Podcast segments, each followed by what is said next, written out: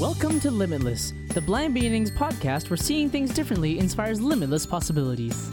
The Limitless podcast was created in order to inform, educate, entertain, and share stories from within the blind and partially sighted community that show that the opportunities for those who are blind or partially sighted are truly limitless.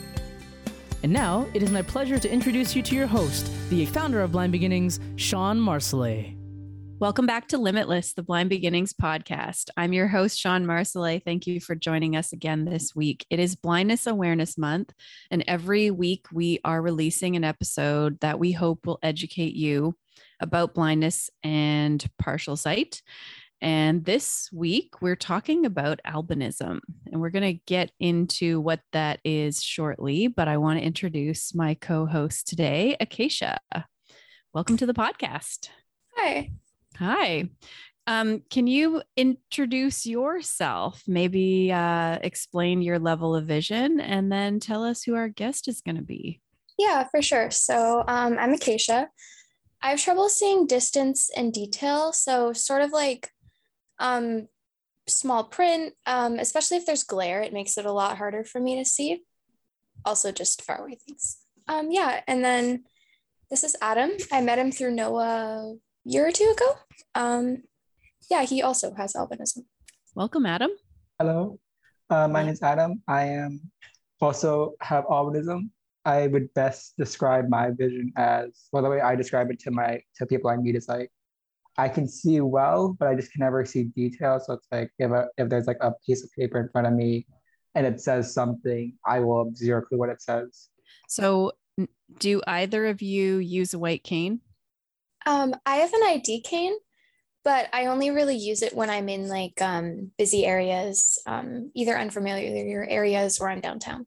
Right. I have a white cane. It's actually right next to me.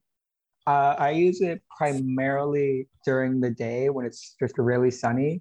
Mm-hmm. And for context, I live in Florida, so it's always sunny. Right. And then I normally carry it, just, like even at night, just in case I need it. But I'll always be carrying it. I'd mostly use it during the day, though. Okay. Adam, can you explain what albinism is? Um, so albinism affects, at least in the U S, I'm not sure about the rest of the world, uh, about one in twelve thousand people in the U S. So, and how, albinism is a genetically inherited condition. There are seven primary types of albinism, and that vary in severity and your in both vision and skin. Mm-hmm. And it primarily affects vision along with the amount of melanin the body produces, making a person paler or lighter skin as compared to the rest of their family or friends. Awesome. That's a really good explanation. So people often say, uh, ref- will refer to people with albinism as albino. And I'm curious, do you both find that, is that offensive? Like, how do you want to be referred to? I would prefer person with albinism, but I don't, I don't see anything wrong with albino. It's mostly just because when I was in elementary school, I had this friend where every time we met a new person, she'd go, she's albino. And I don't know, that always just kind of like grated on me. But so now when I hear that, I'm like, oh, I don't, I don't like that. But I don't know. That's, that's just me personally. Mm-hmm. I would agree. I do prefer person with albinism. Um, I don't mind the term albino if it's like in a, like, inquisitive or question kind of like, oh, are you uh, if someone are you albino? Like I don't I don't like it, but I don't mind it. But like if it's in like a derogatory way, I will very much not like it. But I do mm-hmm. prefer a person with albinism. Okay, so I was listening to Rare with Flair, and they were talking about um, people will actually sometimes yell out their car windows albino when they see them, like a person with albinism just walking down the street. Has, has something like that ever happened to either of you? No. Um, not someone shouting it out. I've definitely had like random people come up to me and ask me. Wow. Sometimes in like in front of large groups of people, which is interesting. But um. yeah. Uh, okay. Amazing. It amazes me what some people will do. I wanted to talk about some of the myths about albinism uh, because I think that there are a lot of myths. So hair color. So my understanding is that there's less or no, little to no pigment Um, but there's, it's a range, right? So we can't see you. Our listeners can't see you. I can't see you. Um, do you guys have white hair, blonde hair, uh, light, like what color hair do you both have? And, and maybe you can talk a little bit about the range of hair color if you're aware. So I have white hair, at least I can, I, I consider it white. I have met people with albinism that have like blonde hair, but like typically the range is like white hair to blonde, and mm-hmm. but it can actually depend on the type of albinism. Mm-hmm. So just for context, there are two primary types, which is oculocutaneous albinism, which means ocular, if you take the roots, ocular means pertaining to the eyes, and then cutaneous means pertaining to the skin and hair. So with that type, that's the one that most people think about with about albinism, though that's like white hair, white skin, light blue eyes, and that's like the primary range. And then the second type is ocular albinism, and so that only pertains to the eyes. So that does not affect your skin or hair in any other way. So someone with ocular albinism can have quote unquote normal color hair, which mm-hmm. is obviously possible if you have just ocular albinism. Mm-hmm. So often people will comment on or think that a person with albinism's eyes are like pink, and apparently they're it's they're more clear, and so it's like light reflecting through the eyes will make them appear pink at times, but there's a range there too. So people with albinism can have a range of eye color as well, right? Yeah, I think um We've we've all had, you know, the photos taken of us where our, our eyes are red in the photo because um, the devil eyes. So it goes through, yeah. Yeah. Um, yeah, I think I had that a lot when I was younger. I don't know. I wear contacts now, so I get that less, but you still, you know, I still happens sometimes. Mm-hmm. I've noticed mostly when pictures, if it has a flash to it, it happens a lot more. And just the reason for that, just how light reflects off the eyes, it appears pink, even though most people have light blue eyes. Albinism, most people have light blue eyes. Right. Yeah. I thought that was really interesting. And back in the day when flash photography was more popular, now I feel with the cell phone, you don't have to have the flash. I don't know. I feel like that doesn't happen as much, but, and then skin color can vary as well, right? Depending on how type of albinism that you have would would impact. So on the Rare with Flair podcast, which is uh, two women with albinism, uh, one of them was commenting that her skin was a darker color than the other person, but darker color, still very pale, but just darker than her friend who darker was, is a relative term. Right. So I've, I've just always said, in my friend group, I'm always like the lightest one. Like in terms of skin color, I'm always the light, palest one. Even if I like inmate with like white people, I'm very so comparatively light skin. But again, with if you have like just regular, if you have ocular albinism, your skin color will be nor- well, quote unquote, normal for your family. Mm-hmm. And then in even like Black communities or the African American communities, um, like people with albinism there actually have darker skin as compared to people with albinism, but they're still really light for that community. Right. Yeah. Um, apparently there's a myth that people with albinism have magical powers. This is not something I was aware of. Have you guys heard that before? Yeah. Um, you know, in different parts of the world, I think it's still dangerous for people with albinism because of the beliefs around that. Um, Yeah, I've heard it too. It's mostly in East Africa, and that's just mostly due to uh, the not being educated, the population not being educated. So they think, not through any fault of their own, but just the lack of education, that people with albinism or albino people in general have like these healing powers. So like it's said in East Africa, if you get like the arm of uh, someone with albinism, that will cure cancer. That's not true, but it's just because they don't know. So they don't, they can't do anything about something you don't know. I think yeah. portrayal in, you know, a lot of film of albino people really doesn't help with that also though. Mm-hmm. Well, yeah, I had that on my list to talk about, is just how albinism is portrayed in the media. And often it's the villain character or or somebody's playing somebody with albinism, but they don't actually have albinism in real life, or I mean, have you, have you, can you think of specific movies or, or T V that you've seen that has characters with albinism? So I've only seen it twice in my life.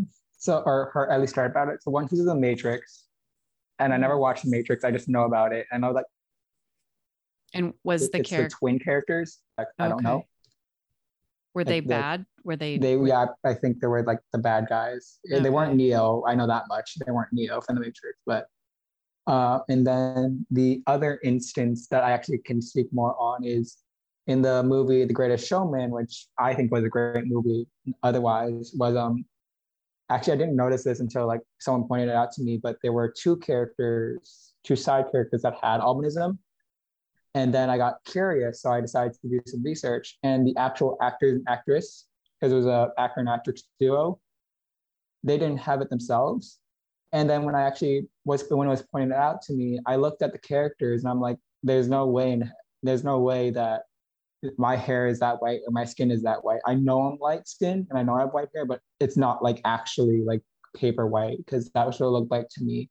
I haven't seen it, but um, a couple of people have been like, you need to watch the Da Vinci Code. And I, I just can't, you know, I don't want to watch it when some of the only representation is of albino people as villains. I don't know. I don't really mm-hmm. want to do that. And that person is apparently not played by a albino actor. So yeah, I have seen the Da Vinci Code and read the book, so I, I do remember references.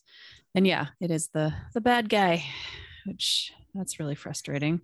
Okay, so something that is pretty true, I I think, about albinism is that you need to protect yourself from the sun. Uh, but I think some people think that you have like an allergy to the sun, which is not the case, although that is a thing apparently. But I'm just curious if you can talk about like how, how, what, what's the routine like for you when you have to go outside on a sunny day? Adam, you live in Florida. Like, how is that? Do you have to, how often um, do you have to put sunscreen on, or what sort of clothing do you wear to protect so yourself? I have said, once I finish my degree, I am leaving Florida because this is a horrible state to have albinism in. But mm. nonetheless, um, so I've what I do personally, this obviously changes from person to person and like their severity, is if I'm going to be out for anything longer than half an hour, I will put on sunscreen. If I'm going to be if anything less than that, I will risk it and just not put on sunscreen. If I know for a fact I'm not going to be out for a while, but if I am out for a while, or if I know I'm going to be out for a while, I will put on sunscreen everywhere that's like I have exposed skin. Mm-hmm. And then every hour to hour and a half, I reapply sunscreen. So like on the rare occasions, like I go to the beach, like hate the beach. Yeah. I will come home smelling and like be all sticky because of the sunscreen I use. Right. And I should do this, but I don't, because personal preference again. I should wear a hat when I'm outside. I just have stopped doing it for whatever reason. I think it's just me being rebellious against my parents, but. And I also always, I'm always wearing sunglasses when I'm outside. So it's like mm. a lot of sunscreen and sunglasses are typically the, the order of the day if I go outside. Okay. I, um, I think I should put on sunscreen more than I do. Um, I think, I think I uh, risk it more than I should, but, um, I, yeah, sometimes I try and get away with the S P F thirty moisturizer um, when I'm not out for too long, but um, I wear a baseball cap and sunglasses basically all the time. Um, sometimes I wear sunglasses also when I'm like watching T V or like in the car, you know, but um, I, um, when I was younger, I wore a lot of like U V long sleeves and stuff. Um, now I sort of more lean towards just like putting sunscreen on my arms or whatever, but I mean, you know, sort of depends what I'm doing. Mm-hmm. Yeah. But you don't, uh, obviously you don't let it stop you from getting outside. And I mean, it's, I, I feel like there's a misconception or a myth that people with albinism can't go outside. Obviously I would never, you can. I would never say we cannot. I think it just depends on the person. Cause it's like, there are people I like, I personally, I like being outside. I like walking out in like the park and stuff like that.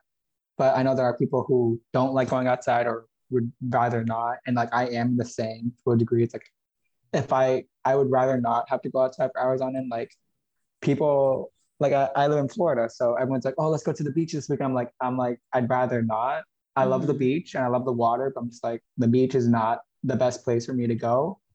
I'd rather do something else, but I would, that wouldn't stop me. I just prefer not to. Yeah. Sometimes I choose to, you know, not go hiking right in the middle of the day or whatever. I'll like strategically plan life to be outside in the mornings and the late afternoons. But have either of you had a really bad sunburn? Yes. Yeah. Not like fun. I, is that something that happens a lot? The most vivid um, sunburn I've had in my life was I was eight or nine years old. And so my parents told me, okay, okay, child, you can put on sunscreen by yourself. We will not tell you to do it, but we're going to see if you're responsible enough to do it yourself. And so I did. I was really good. I did it on the hour. I was really good, except I kind of forgot one spot. And it was, you know, how like where your uh, legs bend behind the knee. I burnt the back of my knees. It was the worst sunburn I've ever had in my life. And I'm pretty sure my mom still has a picture somewhere, but like I would, my knees were basically red, like the color red. Mm. And it hurt to walk after that for a while. Ooh, well, that'll teach you to put more sunscreen on. What about you, Acacia? Have you had a bad burn? Um, I don't know if I've had one. That, that sounds really painful, but, um, I used to, um, before I wore contacts, I just had like transition glasses. So they didn't really cover my whole eyes. And I burnt my eyelids a couple times. That, um, yeah, no, I make sure I get the giant sunglasses. But um, yeah, also I wasn't very good at putting on sunscreen as a child. So I remember one day my dad picked me up from summer camp and I had like tiger stripes of sunscreen on my face. Yeah, so I learned quickly. Yeah. Yes. Another myth, you cannot be, well, no, the myth is that somebody could be half, half albino. Not a thing. You either have albinism or you don't have albinism. Well, technically it's a thing. And in the most like really genetic sense. So because albinism is a recessive gene. And if we go back to like tenth grade bio, um, a recessive gene, both parents need to have it and both need to give it to you for you to express it. So you could, in theory, just be a carrier of albinism and not express the gene. And that's the only half albinism you could be, but like, you can't like be half white and half like dark skin or darker skin. Okay. But if you're a carrier, you're not necessarily, you don't have limited pigment and yeah, you know, you wouldn't be expressing it. You would just yeah, like have it in you your You could just D N A. Pass it on. Yeah. Right. Okay. Cool.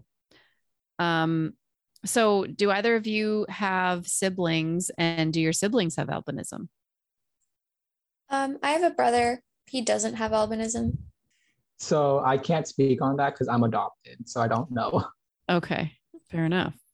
I know I have a friend, um, a few friends, but with albinism, but uh, one family where I think there's five, five kids with albinism in that family. Wow.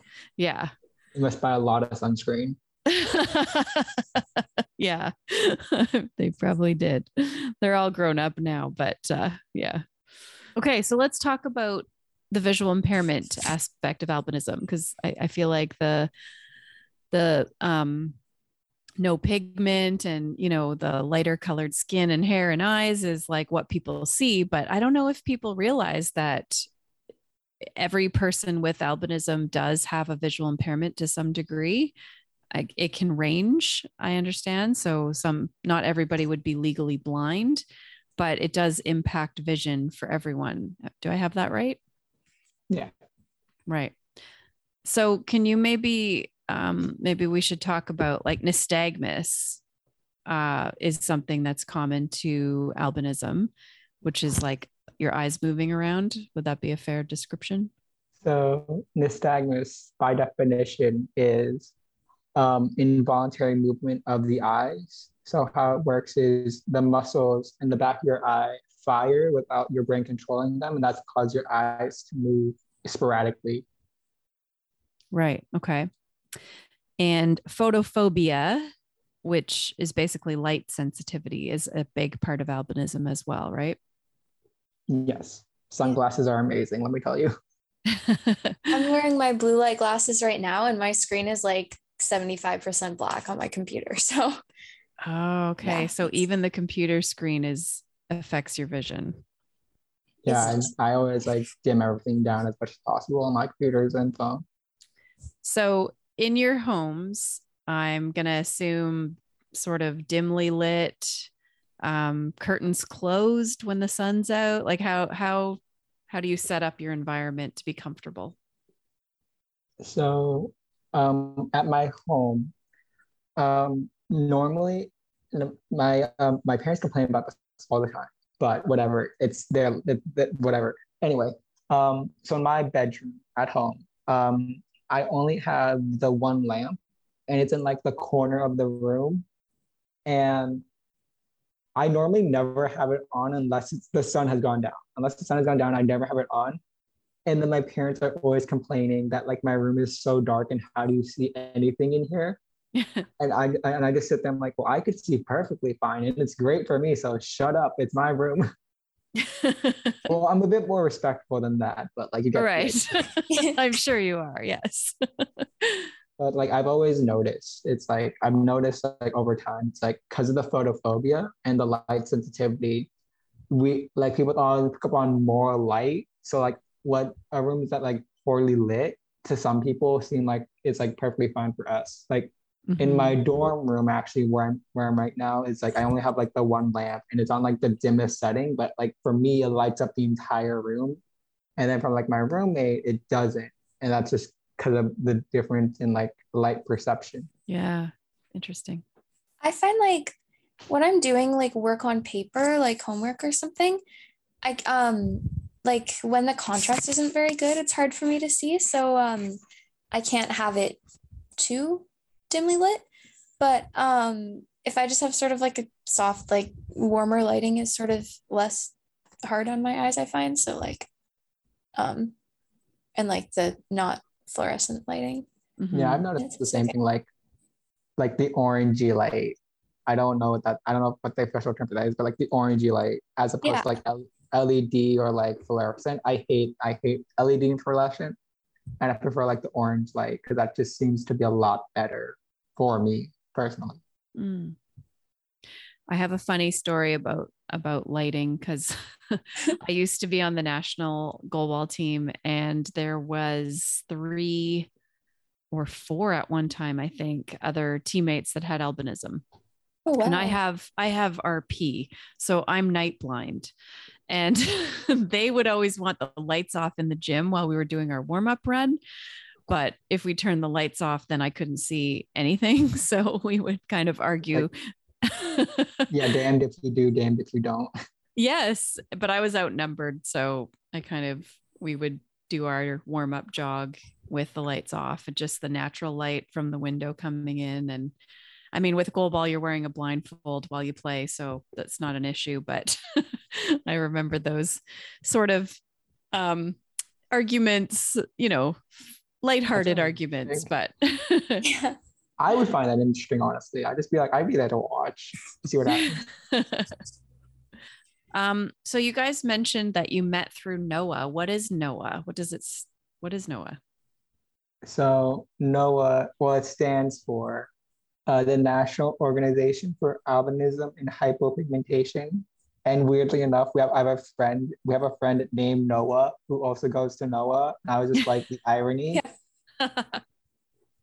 But like, I was just like the irony in that. But um, Noah, um, if I remember their mission statement correctly, because I don't, um, was like to get people with albinism to connect more and to like show that like you're not the only one in the world with albinism, even though it might feel that way. Because normally, like for me, I go to a school of sixty thousand students, and I'm the only one with albinism, and it's like. It can feel very lonely, but like knowing that like there are other people in the world who also have it is great. Mm-hmm. And then yeah. they do a bi-yearly convention, convention English. And so they did one this year actually, where they try to like get like a bunch of people with albinism all grouped together. And I actually went to that this year because it was in Florida, because that's a great idea. Just put a bunch of people with um, who are with albinism in Florida. That's a great idea. It was very sunny. But yeah. anyway, I went with my mother and I joked to my mother, you can't find me anymore because I'm not the only white head in the room. There's like right. thirty of us in all in one room with white heads. As ironically, I do know somebody else with albinism who lives in Florida. So that's, that's kind of funny. It's a bad idea. Never do it. I don't want to do it. So if, um, I mean, we have listeners, I'm sure, uh, parents of kids with albinism, or if there's somebody with albinism listening and they aren't connected to Noah, is it something you can just Google, or do they have a website or a Facebook group, or how, how would people find them? There is a website. And Instagram. I don't know if there's Facebook because I'm not on Facebook. I know there is a website. I think just look like albinism, and the website is albinism dot org, and then that has a bunch of like resources, and it has like resources for like parents, kids, and like even teachers. So like like if like you're a student with albinism, you could like show it to your teacher and be like, hey, this is my condition, and like please like do things for me. Yeah. Yeah. No, they also have like, um, I don't know if they have one for, do they have one for younger kids, but there's like the teen connections and the, the, for different age groups. Um, that's, that's how I started with Noah. Um, actually that's one of the only things I do, but, um, is the, it's just like a meeting every two weeks, um, you know, connecting with different teens who have albinism across mm. places. Yeah. That's cool. You know, and it was just really cool because I met a couple people when I was younger, but that was really it because I'm not from a huge city or anything. So, um, you know, just getting to know other people around my age and hearing hearing different experiences and stuff was really cool. I'm just thinking about, you know, do you look like the other members of your family?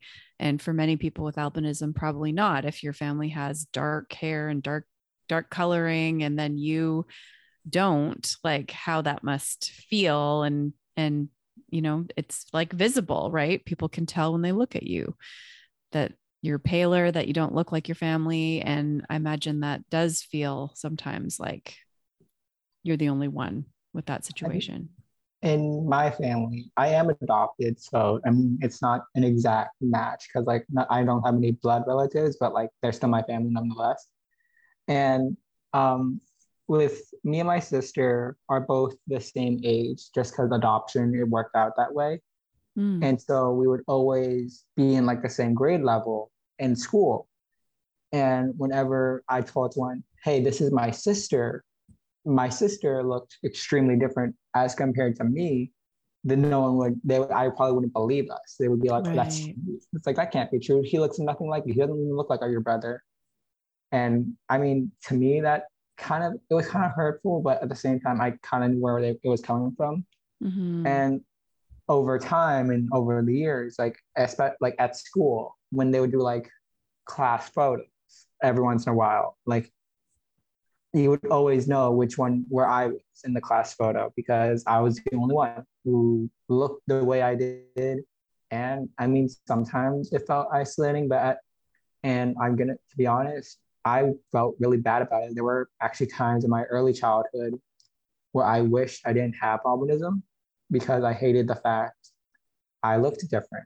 Mm-hmm. But now after doing, after being in R O T C in high school, I have come, I've lo- I just have come to accept what I have. And honestly, I just, I really have learned to just not care what people think about how I look. I just I've learned to accept it over time, and that's just me growing and not and just accepting what I have and the card I've been dealt. Mm-hmm. So interesting. Acacia, you mentioned that you wear contacts. Are they are they tinted to be color, or are they just like instead of glasses? They're pretty much clear. Um, the rims have a little bit of blue tint so I can find them when I drop them on the floor because I do that a lot. Mm. Um, but no, they're just, um, instead of glasses, I find I used to play sports and I used to play ringette and I'd have the helmet so I couldn't wear my glasses. And then when I was like eleven or twelve, I think I got contacts and it just like totally changed my life. And then I found that they just made basically everything else easier too. And like, I don't know. I find that I can see better with my contacts because I move with my eyes. Um, mm-hmm. I've heard a lot of people that don't think that at all. So yeah. I don't know. They really worked for me, but they don't. I don't know. Kind of depends, I guess. I, I do not wear contacts because my eye doctors told me I couldn't because my nystagmus is too severe. But I, I've just never tried it because it kind of like freaks me out. The idea of like poke, putting something in your eye, I guess like this kind of like freaks me out. So I'm, I don't know. I'm just like, I don't want to do that. And then, so I just wear normal glasses, but I did not do sports at all. I did R O T C in high school, which was the closest thing I ever did to a sport.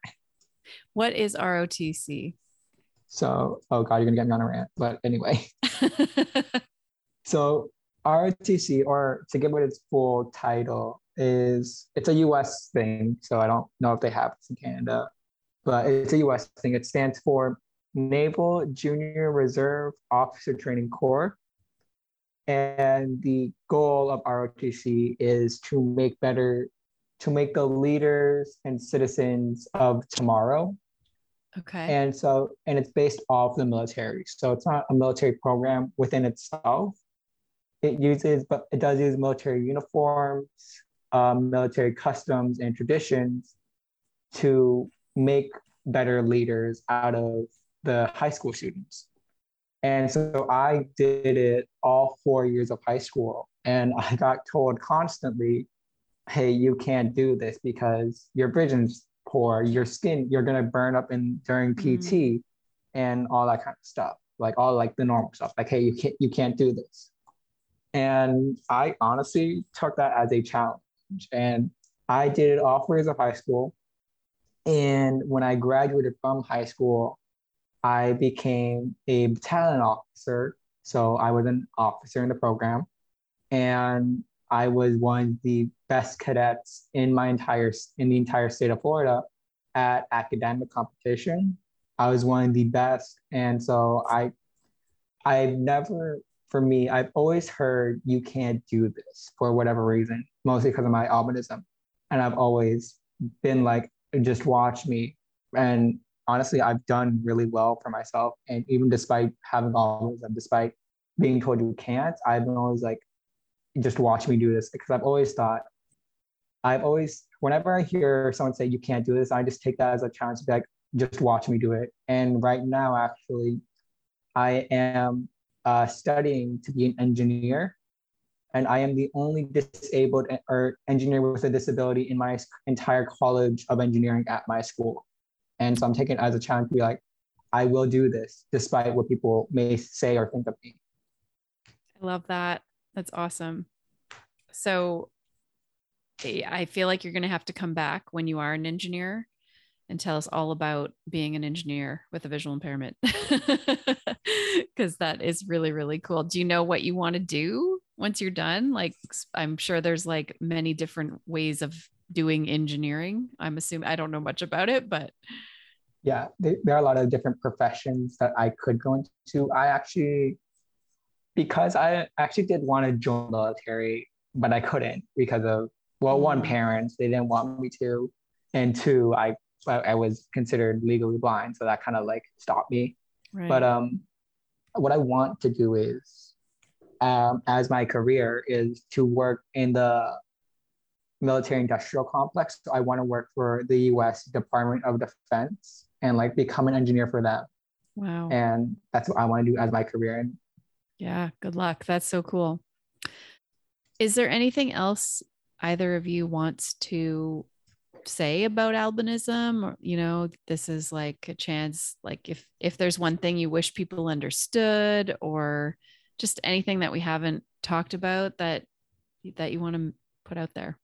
I would honestly just say to like anyone who's new to it or like anyone with a disability in general is that even like don't listen to people who say you can't. Try your best at whatever you want to do and see how far that takes you. Because like, yeah, sure, you're gonna have all the people who say you can't, but as long as you know that you can, that you gave it your all, that's honestly all that you can ask for. Just do it. You can all give it at your one hundred ten percent and see what happens. Um, I think it's important to sort of like, I don't mind talking about it now. I don't mind if people ask me about it, but I think just a lot of the time going up to, you know, just going up to approaching strangers, um, you know, especially if, if they're younger or with a group of people and asking them, because I know like so, some people don't feel comfortable with that. And I did when I was younger. And I feel like a lot of people like, you know, it's not like anyone ever means anything bad by it, but just, you know, like sort of being sensitive to that, I guess. I think uh, people ask a lot of insensitive questions sometimes and, and forget this is a person and you're just doing your minding your own business, living your life. And you don't necessarily want to be interrupted to be asked about your albinism. So I would echo that, Acacia. Just keep it to yourself. There's a time and a place, right? I feel like once people are your friends maybe, and they have questions, it's a little bit different than. Yeah. Once you know people. Like... Yeah. Yeah. Cool. Well, thank you so much, both of you, for joining me today and educating me and our listeners about albinism. I, this has been very informative. I really appreciate you being here. Thank you. Thank you. You've been listening to Limitless, the Blind Beginnings podcast. If you have a question, a comment, a future topic request, please send us an email to limitless at blind beginnings dot c a. Please share our podcast, like, subscribe, leave us a rating, and join us next time. This podcast has been brought to you by Blind Beginnings, an organization based in Vancouver, Canada, that supports children and youth who are blind or partially sighted, along with their families. Music for this podcast is composed by Sean Bishop and Clement Chow. Production and audio editing by Rob Minot. For more information about Blind Beginnings and the work it does to support children and youth who are blind and partially sighted, along with their families, visit us on the web at w w w dot blind beginnings dot c a, and also remember to follow us on Facebook, Instagram, and Twitter. We thank you for joining us, and we look forward to seeing you next time.